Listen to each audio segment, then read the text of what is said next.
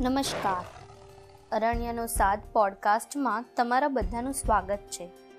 ભારત દેશના વિવિધ ખૂણાઓથી આપની માટે લાવ્યા છે અરણ્યનો સાદ and initiative by naturalist foundation આ સિઝન ટુના એપિસોડ ત્રણના પોડકાસ્ટમાં અમે તમને થોડાક નજીક લઈ જઈશું. સાયન્ટિફિક રિસર્ચ વન્ય પ્રાણીના સંરક્ષણની વાતો તેમજ પર્યાવરણ વિશેના સરકારના નવા નિયમોથી.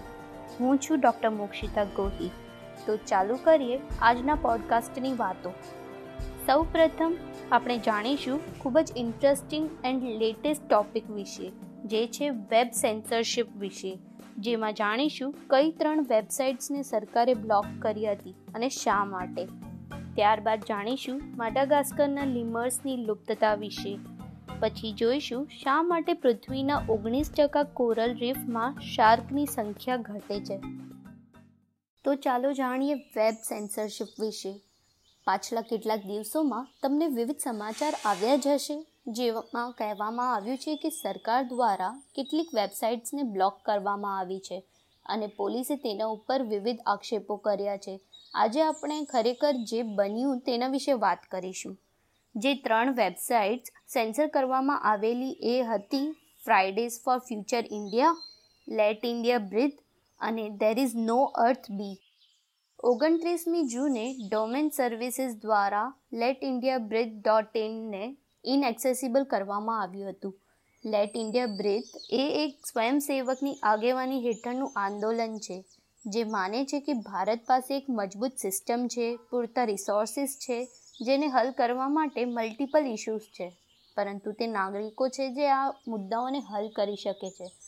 તે એક આંદોલન છે જે સરકારની રોજિંદા સમસ્યાઓ અને તેમાંના મોટાભાગના પર્યાવરણને લગતી સમસ્યાઓના નિવારણ માટે ટેકનોલોજીનો ઉપયોગ કરવા પર વિશ્વાસ રાખે છે. આ વિચાર કોઈ પોલિટિકલ પાર્ટીની પહેલનો નથી, પરંતુ એવા વોલેન્ટિયર્સનો છે કે જે મહત્વપૂર્ણ રીતે પર્યાવરણીય મુદ્દાઓ પર સરકારની નિષ્ક્રિયતાથી કંટાળી ગયા છે. તે નાગરિકોનું એક ગ્રુપ છે જે બળવો કરતા કાર્યવાહી ઈચ્છે છે. તેની શરૂઆત થઈ ત્યારથી આ વેબસાઇટ ઇન્ફોર્મેશન રિસોર્સિસ અને એન્ગેજમેન્ટ પ્લેસ તરીકે સેવા આપીને દસ લાખ નાગરિકોના સંપર્કમાં રહી. આઠમી જુલાઈએ દિલ્હી સાયબર ક્રાઇમ યુનિટ એ એન્ડ્યુરન્સ ડોમેન્સ ટેકનોલોજી એલએલપીને એક નોટિસ મોકલી હતી, જે કેટલીક એન્વાયરમેન્ટલ વેબસાઇટ્સને હેન્ડલ કરે છે. જેમાં લખ્યું હતું કે વેબસાઇટ ઓબ્જેક્શનેબલ કોન્ટેન્ટ અને ગેરકાયદેસર પ્રવૃત્તિઓ અથવા ટેરરિસ્ટ એક્ટ દર્શાવે છે, જે દેશની શાંતિ સુલેશાસન અને સાર્વભૌમત્વ માટે જોખમી છે. આવા ઓબ્જેક્શનેબલ કોન્ટેન્ટનું પ્રકાશન અને પ્રસારણ એ ગેરલાયક પ્રવૃત્તિઓ એટલે અનલોફુલ એક્ટિવિટીઝ ઓર પ્રિવેન્શન એક્ટના અધિનિયમ સેક્શન એટીન અંડર માન્ય અને શિક્ષાત્મક ફોજદારી ગુનો છે.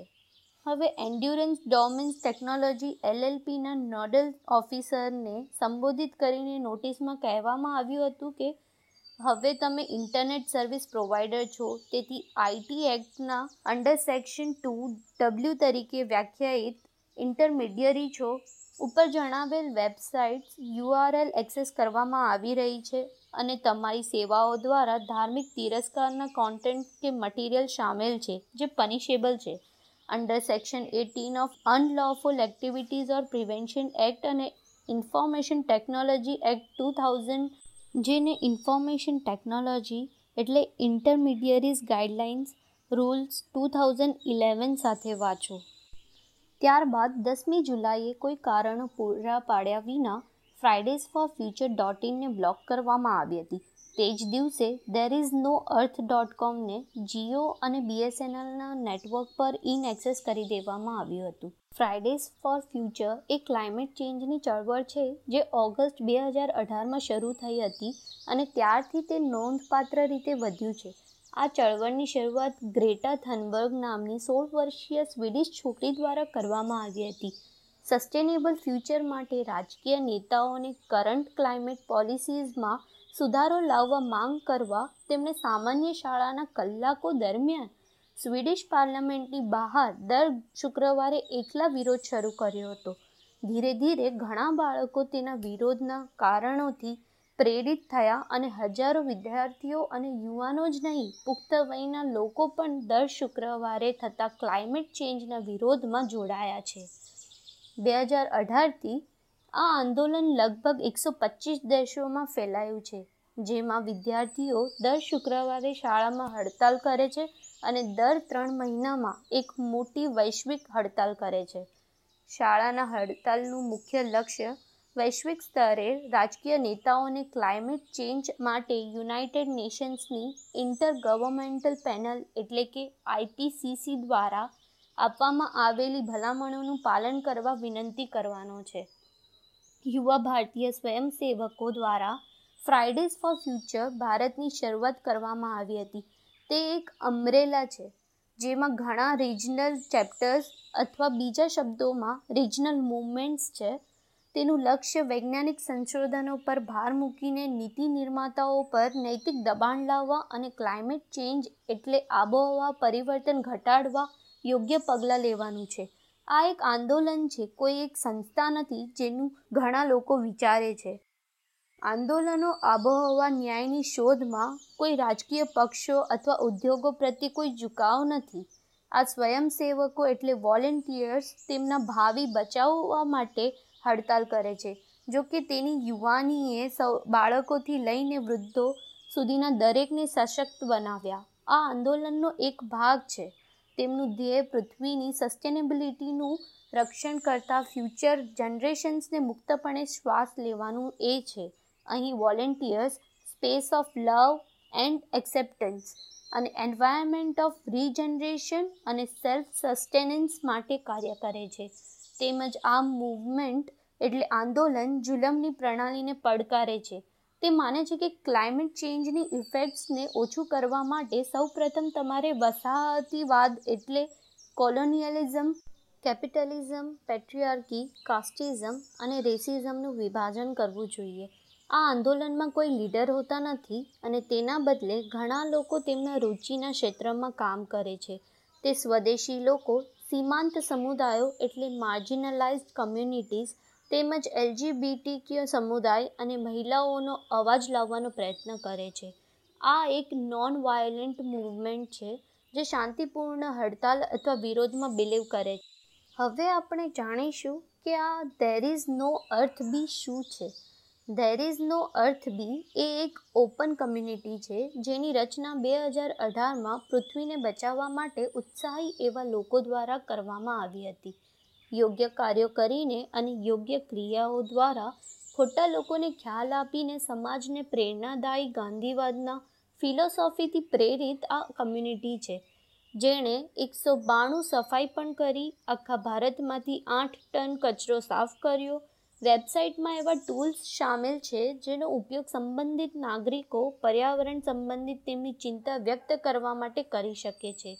જ્યારે નોટિસ જાહેર થઈ અને આક્રોશ ફેલાયો હતો, ત્યારે ડેપ્યુટી કમિશનર અન્યેશ રોયે કહ્યું હતું કે, જે પ્રશ્નાર્થ નોટિસ મોકલી હતી, તે unrelated sections of the law એટલે કે કાયદાના અસંબંધિત કલમો સાથે અજાણતા ઈમેલ ઉપર મોકલવામાં આવી હતી. તેમની ડોમેન હોસ્ટિંગ સર્વિસની સૂચના મુજબ, કેબિનેટ મિનિસ્ટર પ્રકાશ જાવડેકર દ્વારા મળેલી ફરિયાદના આધારે સાઇટ્સને બ્લોક કરવામાં આવી હતી. તેણે ફરિયાદ કરી હતી કે તેના ઈમેલ એડ્રેસ પર ઈઆઈએ ટ્વેન્ટી ટ્વેન્ટી જેવા વિષયના નામ સાથે ઘણા ઈમેલ્સ પ્રાપ્ત થઈ રહ્યા હતા.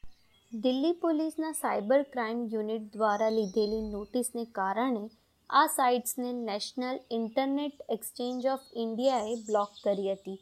સાઇટ્સ પર યુએપીએ જેવા વિવિધ આક્ષેપો કરવામાં આવ્યા હતા. જેવા કે વેબસાઇટ પર ગેરકાયદેસર પ્રવૃત્તિઓ જે ભારતની શાંતિ સાર્વભૌમિકતાને ખલેલ પહોંચાડે છે. બીજું, ઓબ્જેક્શનેબલ કોન્ટેન્ટ અથવા અનલોફુલ એક્ટિવિટીઝ એટલે ગેરકાયદેસર પ્રવૃત્તિઓ.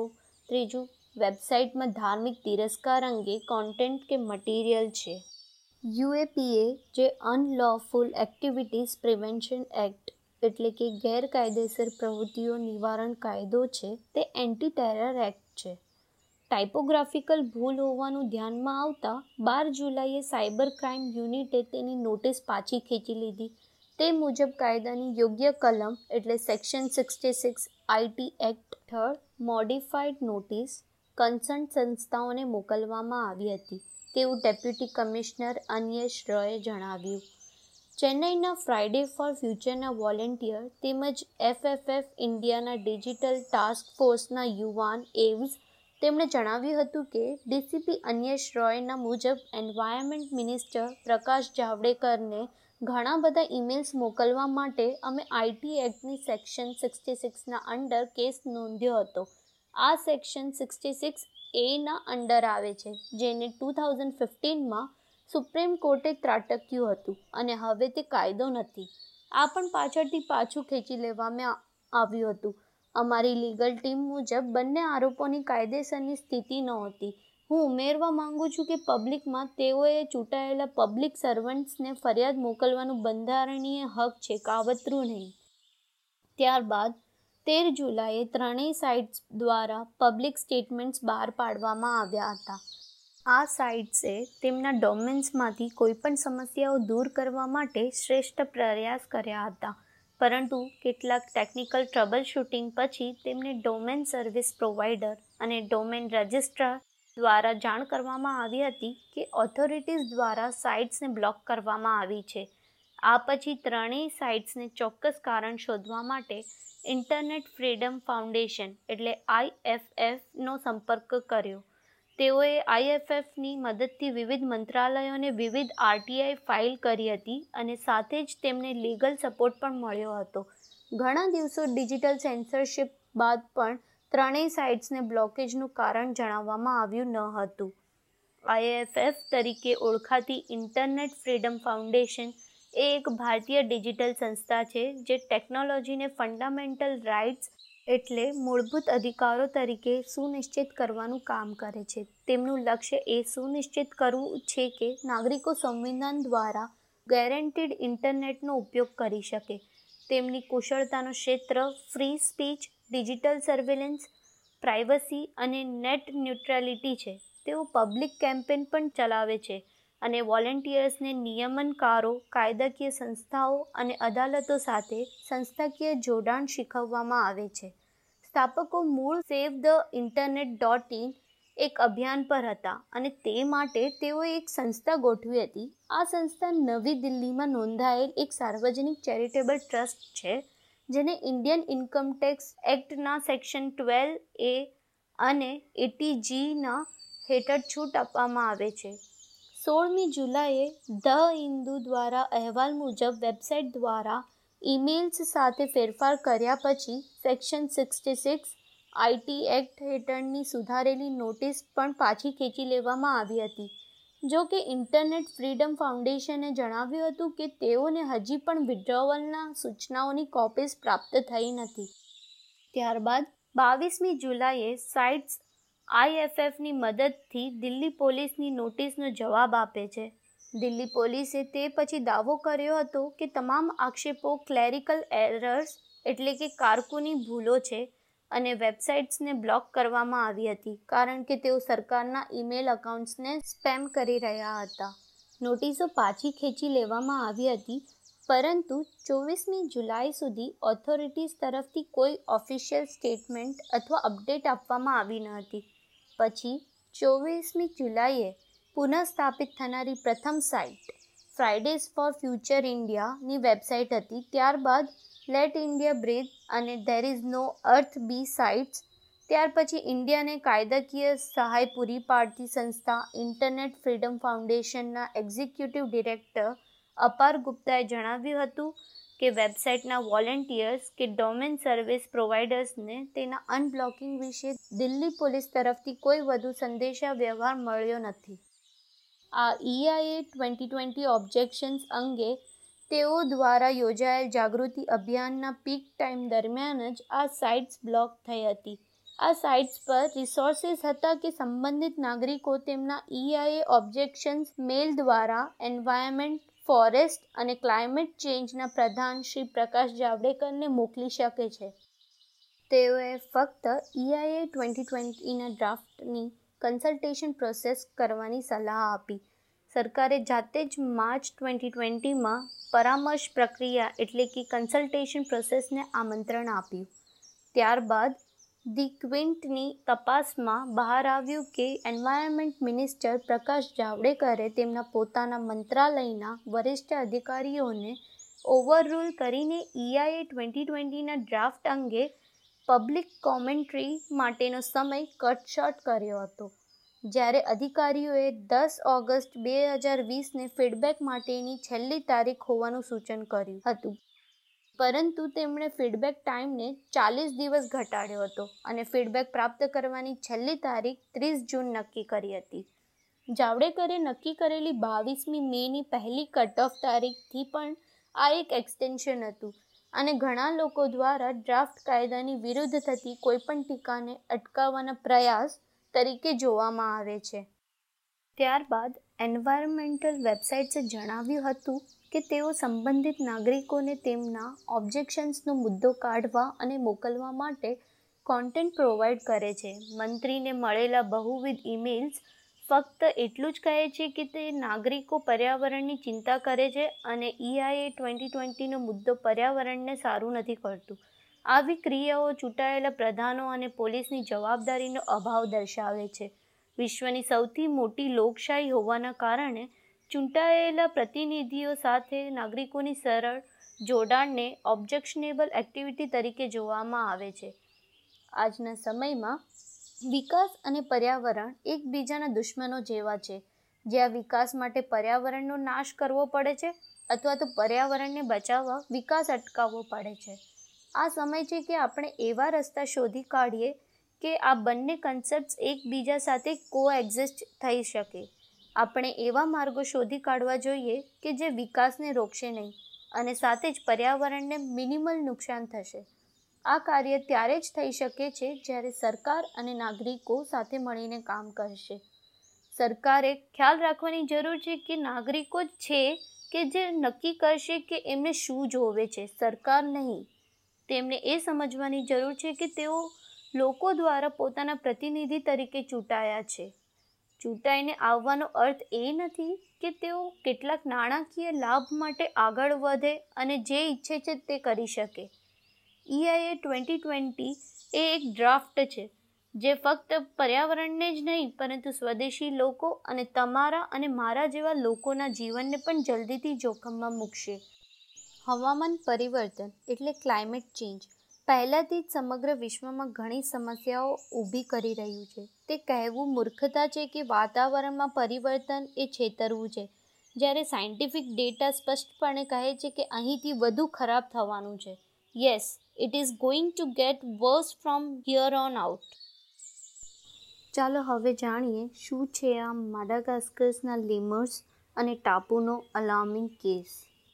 માડાગાસ્કર વન્યપ્રાણી પ્રેમીઓ માટે સ્વર્ગ એવું આ પૂર્વ આફ્રિકાના દરિયાકાંઠે આવેલા ભારતીય સમુદ્રમાં એક ટાપુ દેશ એટલે કે આઇલેન્ડ કન્ટ્રી તરીકે ઓળખાય છે. આ ટાપુ વિશ્વનું ચોથું સૌથી મોટું ક્ષેત્ર છે, જ્યાં વિવિધ જાતિઓની સંખ્યા મોટાભાગે સ્થાનિક છે અને પૃથ્વી પર ક્યાંય મળી નથી. માડાગાસ્કર એ સૌથી વધુ જૈવ વિવિધતા ધરાવે છે. તેમજ અહીં પ્લાન્ટ્સ, રેપ્ટાઇલ્સ, અર્થાત સરીસૃપ પ્રાણી, એમ્ફિબિયન્સ, સસ્તન પ્રાણીઓ, અર્થાત મેમલ્સ, બર્ડ સ્પીસીસ એટલે પક્ષીઓની જાતિઓ અને અન્ય જાતિઓની વિશાળ શ્રેણી છે. આવી એક પ્રજાતિ જેના માટે આ આઇલેન્ડ જાણીતું છે એ છે લિમર્સ. આ ખાસ કરીને ઘણા લાલચી તેમજ ખૂબ ઇન્ટેલિજન્ટ સોશિયલ મેમલ્સ છે. મોટાભાગની લીમર પ્રજાતિઓ ફિમેલ ડોમિનન્ટ અને ગ્રુપમાં વસવાટ કરે છે. જેમ કે ring tail lemurs black and white ruff lemurs indri to નાના મેડમ બર્થના માઉસ લીમર્સ આવા સોથી વધુ પ્રજાતિના લીમર છે જે આ ટાપુના વિવિધ રહેઠાણો અને ભૂપ્રદેશોમાં વસે છે. આ પ્રજાતિઓ ઘણા જુદા જુદા આવાસો પર કબજો કરે છે. એટલે કે શુષ્ક પાનખર જંગલો, કાંટાળા જંગલો, રેની ફોરેસ્ટ, વેટલેન્ડ્સ એટલે ભેજવાળી જમીન અને પર્વતો પર. પરંતુ જેમ બધી ચળકતી વસ્તુ સોનું નથી, એમ માડાગાસ્કર એ પણ એક ગરીબ દેશ છે અને ઘણા આજીવિકા, એગ્રીકલ્ચરલ પ્રેક્ટિસીસ હંમેશા પર્યાવરણને પ્રાધાન્ય આપતા નથી. આ ટાપુ વૈવિધ્યસભર હોવા છતાં અહીં ઘણી બાબતો હાથ ધરવા જેવી છે. તેમાંથી એક એ છે કે તેરથી વધુ લેમુર્સ સ્પીસીઝ લુપ્ત થવાની આરે છે. આઈયુસીએન રેડ લિસ્ટના અપડેટ મુજબ, એકસો સાત સર્વાઇવિંગ સ્પીશીઝ અને સબ સબસ્પીશીઝમાંથી એકસો ત્રણને ધમકી આપવામાં આવી છે. તેમાંથી તેત્રીસ ગંભીર રીતે જોખમમાં મુકાઈ છે. માત્ર લિમર્સ જ નહીં, પરંતુ આફ્રિકાની અડધી primate species, roloway monkeys, eastern lowland gorilla અને વધુ સહિતને ધમકી આપી છે. આમાં કોઈ શંકા વિના કહી શકાય કે આ સસ્તન પ્રાણીઓ તેમજ પ્રાણી સૃષ્ટિના ભયમાં સૌથી વધુ ટકાવારી ધરાવે છે. માડાગાસ્કરના લેમર્સમાં જોખમનું કારણ મુખ્યત્વે ખેતી દ્વારા રહેઠાણની અછત widespread habitat destruction and degradation એટલે વ્યાપક વસવાટ, વિનાશ અને અધોગતિ તેમજ ગેરકાયદેસર પ્રવેશ, ચારકોલનું ઉત્પાદન, ખાણકામ, ગેરકાયદેસર વન્ય પ્રાણી વેપાર અને માંસ અથવા અન્ય ઉપયોગ માટે જોખમી જાતિઓનું ગેરકાયદેસર શિકાર એ છે. મનુષ્ય ડેવલપમેન્ટના નામે જંગલી વસાહતોમાં તેમના ક્ષેત્રનો વિસ્તાર કરી રહ્યો છે. ઉદાહરણ તરીકે, આ સમગ્ર ડેવલપિંગ વર્લ્ડમાં પામ ઓઇલ પ્લાન્ટેશન માટે આફ્રિકા અને માડાગાસ્કર સહિતના વિસ્તારોમાં જંગલોનો નાશ કરવામાં આવી રહ્યો છે. આ હાલમાં ખૂબ જ અનસસ્ટેનેબલ પ્રેક્ટિસ છે અને આ struggling wildlife population, local communities અને આખરે સંપૂર્ણ ઇકોસિસ્ટમ માટે જોખમ છે. બુશમીટનો વેપાર આ સૌથી ભયંકર ખતરો અને ગેરકાયદેસર વન્યપ્રાણી વેપાર છે જે આફ્રિકાથી ચાઇના, મિડલ ઇસ્ટ અને અન્ય સ્થળોએ વિસ્તરી રહ્યો છે, જેમાં જંગલી પ્રાણીઓને પકડવાનો સમાવેશ થાય છે અને તેમને પાળતુ પ્રાણી તરીકે અથવા પ્રાણી સંગ્રહાલય એટલે ઝૂમાં પ્રદર્શન માટે પાંજરામાં મૂકવામાં આવે છે. આ અસેસમેન્ટમાં ફક્ત માડાગાસ્કરના લીમર્સ જ લુપ્ત થયા છે એવું નથી, પરંતુ સમગ્ર રીતે માડાગાસ્કરની બાયોડાયવર્સિટી માટે જોખમ છે.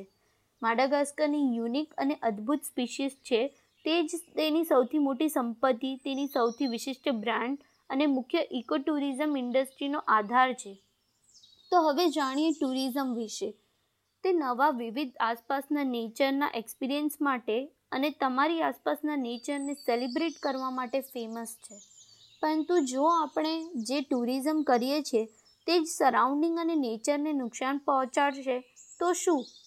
આ સ્થળને પર્યટકો માટે એક્સેસિબલ બનાવવા માટે ભારે વનસ્પતિ અને ઝાડના વિશાળ વિસ્તારોને કાપવું, આનાથી લોકલ વન્યજીવો તેમના પોતાના નિવાસ સ્થાનથી સ્થળાંતર કરી શકશે.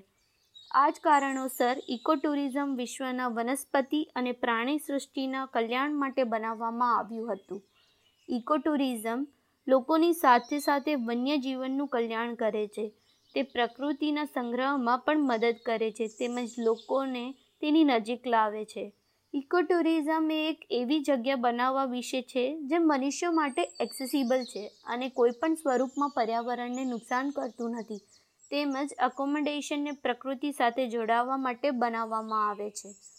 માડાગાસ્કર એક એવી જગ્યા છે જેના ઇકો ટુરિઝમ અને એન્વાયરમેન્ટને જાળવી રાખવા માટે જાણીતી છે. મેડાગાસ્કરના ઇકો ટુરિઝમમાં મોટો ભાગ ભજવે છે, કારણ કે તે નેશનલ પાર્ક, એન્વાયરમેન્ટ અને આ આઇલેન્ડ પર લોકોનું જીવન જાળવવામાં મદદ કરે છે. હવે, બે હજાર ઓગણીસમાં તાજેતરમાં એક સમાચારમાં રાષ્ટ્રીય વૈજ્ઞાનિકોએ પોલિટિકલ અને ઇકોનોમિક નેતાઓને કન્ઝર્વેશન અને સસ્ટેનેબલ ઇકોનોમિક પ્રોગ્રેસ સાથે જ દેશની જૈવ વિવિધતાને વધુ સારી રીતે સુરક્ષિત કરવા ઝડપી કાર્યવાહી કરવા માટે ઇવાટો જાહેરનામું રજૂ કર્યું.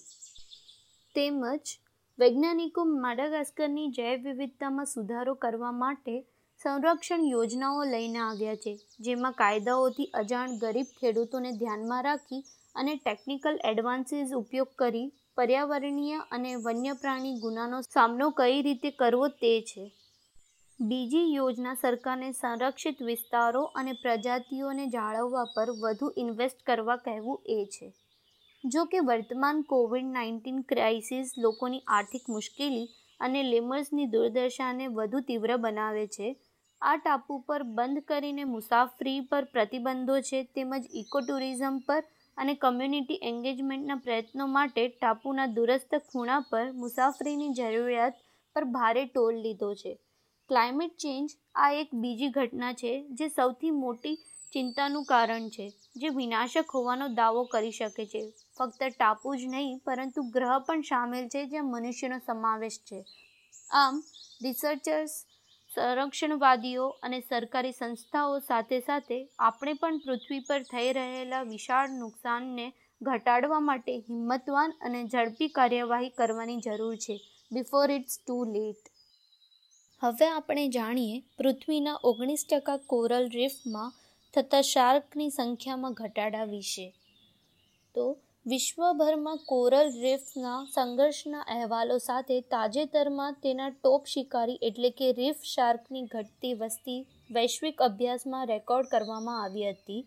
આ શિકારી સમુદ્ર ઇકોસિસ્ટમ્સની ટોચની સાંકળ પર છે અને આ જીવસૃષ્ટિની તંદુરસ્તી અને જોમ જાળવવા માટે સમુદ્રની જૈવ વિવિધતા નિર્ણાયક છે. પરંતુ આ જીવો માટે જાણીતા જોખમોમાં માંસ અને ફિન્સનો ખોરાક તરીકે વધતો વપરાશ, દરિયાકાંઠા અને દરિયાઈ રહેઠાણો, બાય કેચિંગ, અનૈતિક માછીમારી પદ્ધતિઓ અને મીડિયા દ્વારા ડેન્જરસ બિસ્ટ તરીકે ઓળખવામાં આવતી હોવાથી પેદા થતો ભ્રમ છે. તાજેતરના ગ્લોબલ સર્વે સાથે બહાર આવ્યું છે કે કોરલ રીફની વસ્તીમાં ઘટાડા સાથે ઓગણીસ ટકા શિકારીની સંખ્યા પણ ઓછી થઈ હતી.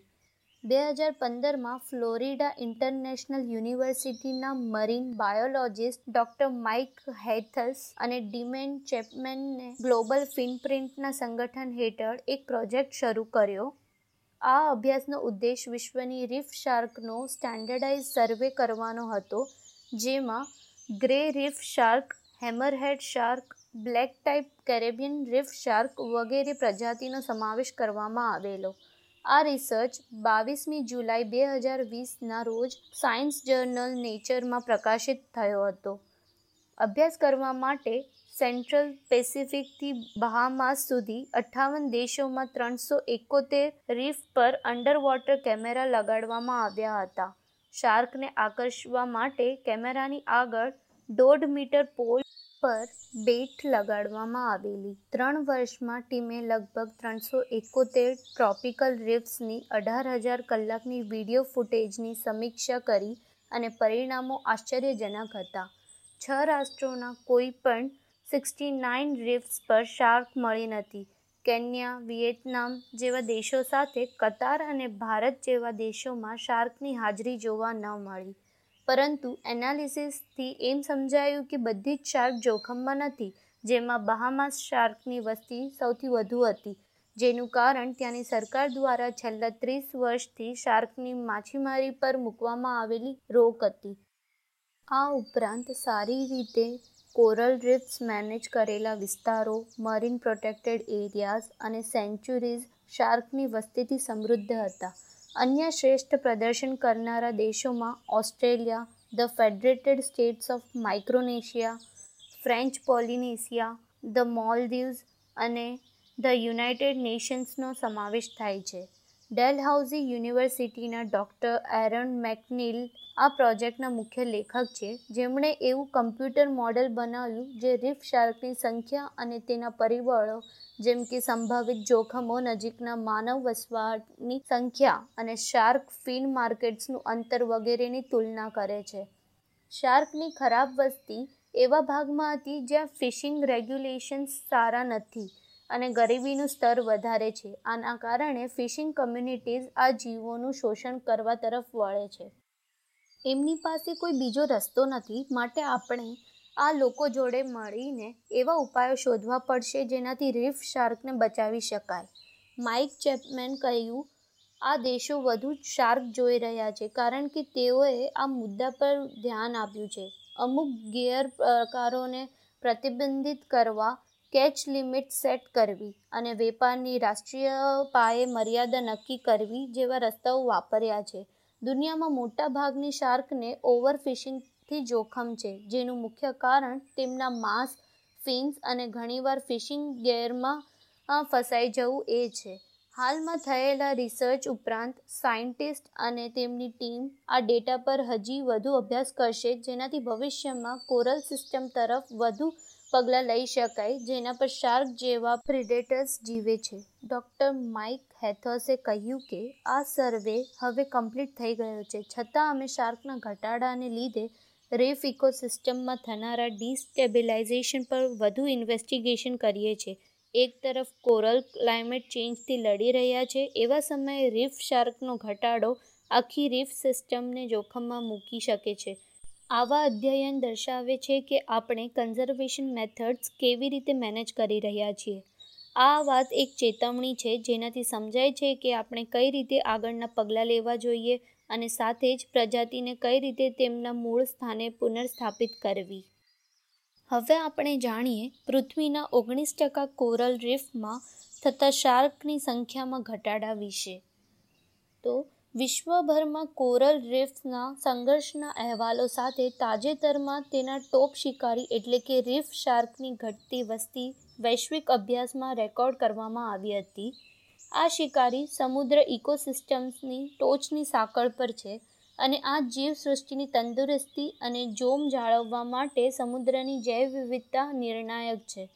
પરંતુ આ જીવો માટે જાણીતા જોખમોમાં માંસ અને ફિન્સનો ખોરાક તરીકે વધતો વપરાશ, દરિયાકાંઠા અને દરિયાઈ રહેઠાણો, બાય કેચિંગ, અનૈતિક માછીમારી પદ્ધતિઓ અને મીડિયા દ્વારા ડેન્જરસ બિસ્ટ તરીકે ઓળખવામાં આવતી હોવાથી પેદા થતો ભ્રમ છે. તાજેતરના ગ્લોબલ સર્વે સાથે બહાર આવ્યું છે કે કોરલ રીફની વસ્તીમાં ઘટાડા સાથે ઓગણીસ ટકા શિકારીની સંખ્યા પણ ઓછી થઈ હતી. બે હજાર પંદરમાં ફ્લોરિડા ઇન્ટરનેશનલ યુનિવર્સિટીના marine biologist doctor Mike Heithaus અને ડીમેન ચેપમેનને ગ્લોબલ ફિનપ્રિન્ટના સંગઠન હેઠળ એક પ્રોજેક્ટ શરૂ કર્યો. આ અભ્યાસનો ઉદ્દેશ વિશ્વની રીફ શાર્કનો સ્ટાન્ડર્ડાઇઝ સર્વે કરવાનો હતો, જેમાં grey reef shark, hammerhead shark, black type Caribbean reef shark વગેરે પ્રજાતિનો સમાવેશ કરવામાં આવેલો. આ રિસર્ચ બાવીસમી જુલાઈ બે હજાર વીસના રોજ સાયન્સ જર્નલ નેચરમાં પ્રકાશિત થયો હતો. અભ્યાસ કરવા માટે સેન્ટ્રલ પેસિફિકથી બહામાસ સુધી અઠ્ઠાવન દેશોમાં ત્રણસો એકોતેર રીફ પર અંડરવોટર કેમેરા લગાડવામાં આવ્યા હતા. શાર્કને આકર્ષવા માટે કેમેરાની આગળ દોઢ મીટર પોલ પર બેટ લગાડવામાં આવેલી. ત્રણ વર્ષમાં ટીમે લગભગ ત્રણસો એકોતેર ટ્રોપિકલ રિફ્સની અઢાર હજાર કલાકની વીડિયો ફૂટેજની સમીક્ષા કરી અને પરિણામો આશ્ચર્યજનક હતા. છ રાષ્ટ્રોના કોઈ પણ સિક્સટી નાઇન રિફ્સ પર શાર્ક મળી નથી. કેન્યા, વિયેતનામ જેવા દેશો સાથે કતાર અને ભારત જેવા દેશોમાં શાર્કની હાજરી જોવા ન મળી. પરંતુ એનાલિસિસથી એમ સમજાયું કે બધી જ શાર્ક જોખમમાં નથી, જેમાં બહામાસ શાર્કની વસ્તી સૌથી વધુ હતી, જેનું કારણ ત્યાંની સરકાર દ્વારા છેલ્લા ત્રીસ વર્ષથી શાર્કની માછીમારી પર મૂકવામાં આવેલી રોક હતી. આ ઉપરાંત સારી રીતે કોરલ રીફ્સ મેનેજ કરેલા વિસ્તારો, મરીન પ્રોટેક્ટેડ એરિયાઝ અને સેન્ચ્યુરીઝ શાર્કની વસ્તીથી સમૃદ્ધ હતા. અન્ય શ્રેષ્ઠ પ્રદર્શન કરનારા દેશોમાં Australia, the Federated States of Micronesia, French Polynesia, the Maldives અને ધ યુનાઇટેડ નેશન્સનો સમાવેશ થાય છે. ડેલહાઉઝી યુનિવર્સિટીના ડૉક્ટર એરન મેકનીલ આ પ્રોજેક્ટના મુખ્ય લેખક છે. જેમણે એવું કમ્પ્યુટર મોડેલ બનાવ્યું જે રીફ શાર્કની સંખ્યા અને તેના પરિબળો, જેમ કે સંભવિત જોખમો નજીકના માનવ વસવાટની સંખ્યા અને શાર્ક ફિન માર્કેટ્સનું અંતર વગેરેની તુલના કરે છે. શાર્કની ખરાબ વસ્તી એવા ભાગમાં હતી જ્યાં ફિશિંગ રેગ્યુલેશન્સ સારા નથી અને ગરીબીનું સ્તર વધારે છે. આના કારણે ફિશિંગ કમ્યુનિટીઝ આ જીવોનું શોષણ કરવા તરફ વળે છે. એમની પાસે કોઈ બીજો રસ્તો નથી, માટે આપણે આ લોકો જોડે મળીને એવા ઉપાયો શોધવા પડશે જેનાથી રીફ શાર્કને બચાવી શકાય. માઇક ચેપમેન કહ્યું, આ દેશો વધુ શાર્ક જોઈ રહ્યા છે, કારણ કે તેઓએ આ મુદ્દા પર ધ્યાન આપ્યું છે. અમુક ગેરકારોને પ્રતિબંધિત કરવા કેચ લિમિટ સેટ કરવી અને વેપારની રાષ્ટ્રીય પાયે મર્યાદા નક્કી કરવી જેવા રસ્તાઓ વાપર્યા છે. દુનિયામાં મોટાભાગની શાર્કને ઓવરફિશિંગથી જોખમ છે, જેનું મુખ્ય કારણ તેમના માંસ, ફિન્સ અને ઘણીવાર ફિશિંગ ગેરમાં ફસાઈ જવું એ છે. હાલમાં થયેલા રિસર્ચ ઉપરાંત સાયન્ટિસ્ટ અને તેમની ટીમ આ ડેટા પર હજી વધુ અભ્યાસ કરશે, જેનાથી ભવિષ્યમાં કોરલ સિસ્ટમ તરફ વધુ પગલાં લઈ શકાય, જેના પર શાર્ક જેવા પ્રિડેટર્સ જીવે છે. ડૉક્ટર માઇક હેથોસે કહ્યું કે, આ સર્વે હવે કમ્પ્લીટ થઈ ગયો છે. છતાં અમે શાર્કના ઘટાડાને લીધે રેફ ઇકોસિસ્ટમમાં થનારા ડિસ્ટેબિલાઇઝેશન પર વધુ ઇન્વેસ્ટિગેશન કરીએ છીએ. એક તરફ કોરલ ક્લાઇમેટ ચેન્જથી લડી રહ્યા છે, એવા સમયે રીફ શાર્કનો ઘટાડો આખી રીફ સિસ્ટમને જોખમમાં મૂકી શકે છે. આવા અધ્યયન દર્શાવે છે કે આપણે કન્ઝર્વેશન મેથડ્સ કેવી રીતે મેનેજ કરી રહ્યા છીએ. આ વાત એક ચેતવણી છે જેનાથી સમજાય છે કે આપણે કઈ રીતે આગળના પગલાં લેવા જોઈએ અને સાથે જ પ્રજાતિને કઈ રીતે તેમના મૂળ સ્થાને પુનર્સ્થાપિત કરવી. તો આ સાથે જ અરણ્યનો સાદ આ એપિસોડ અહીં પૂરો કરીશું. જો તમને આ એપિસોડ ગમ્યો હોય તો લાઇક એન્ડ શેર કરજો. સાથે જ અમારી ચેનલને સબસ્ક્રાઈબ કરવાનું ભૂલતા નહીં. Thank you and see you next time.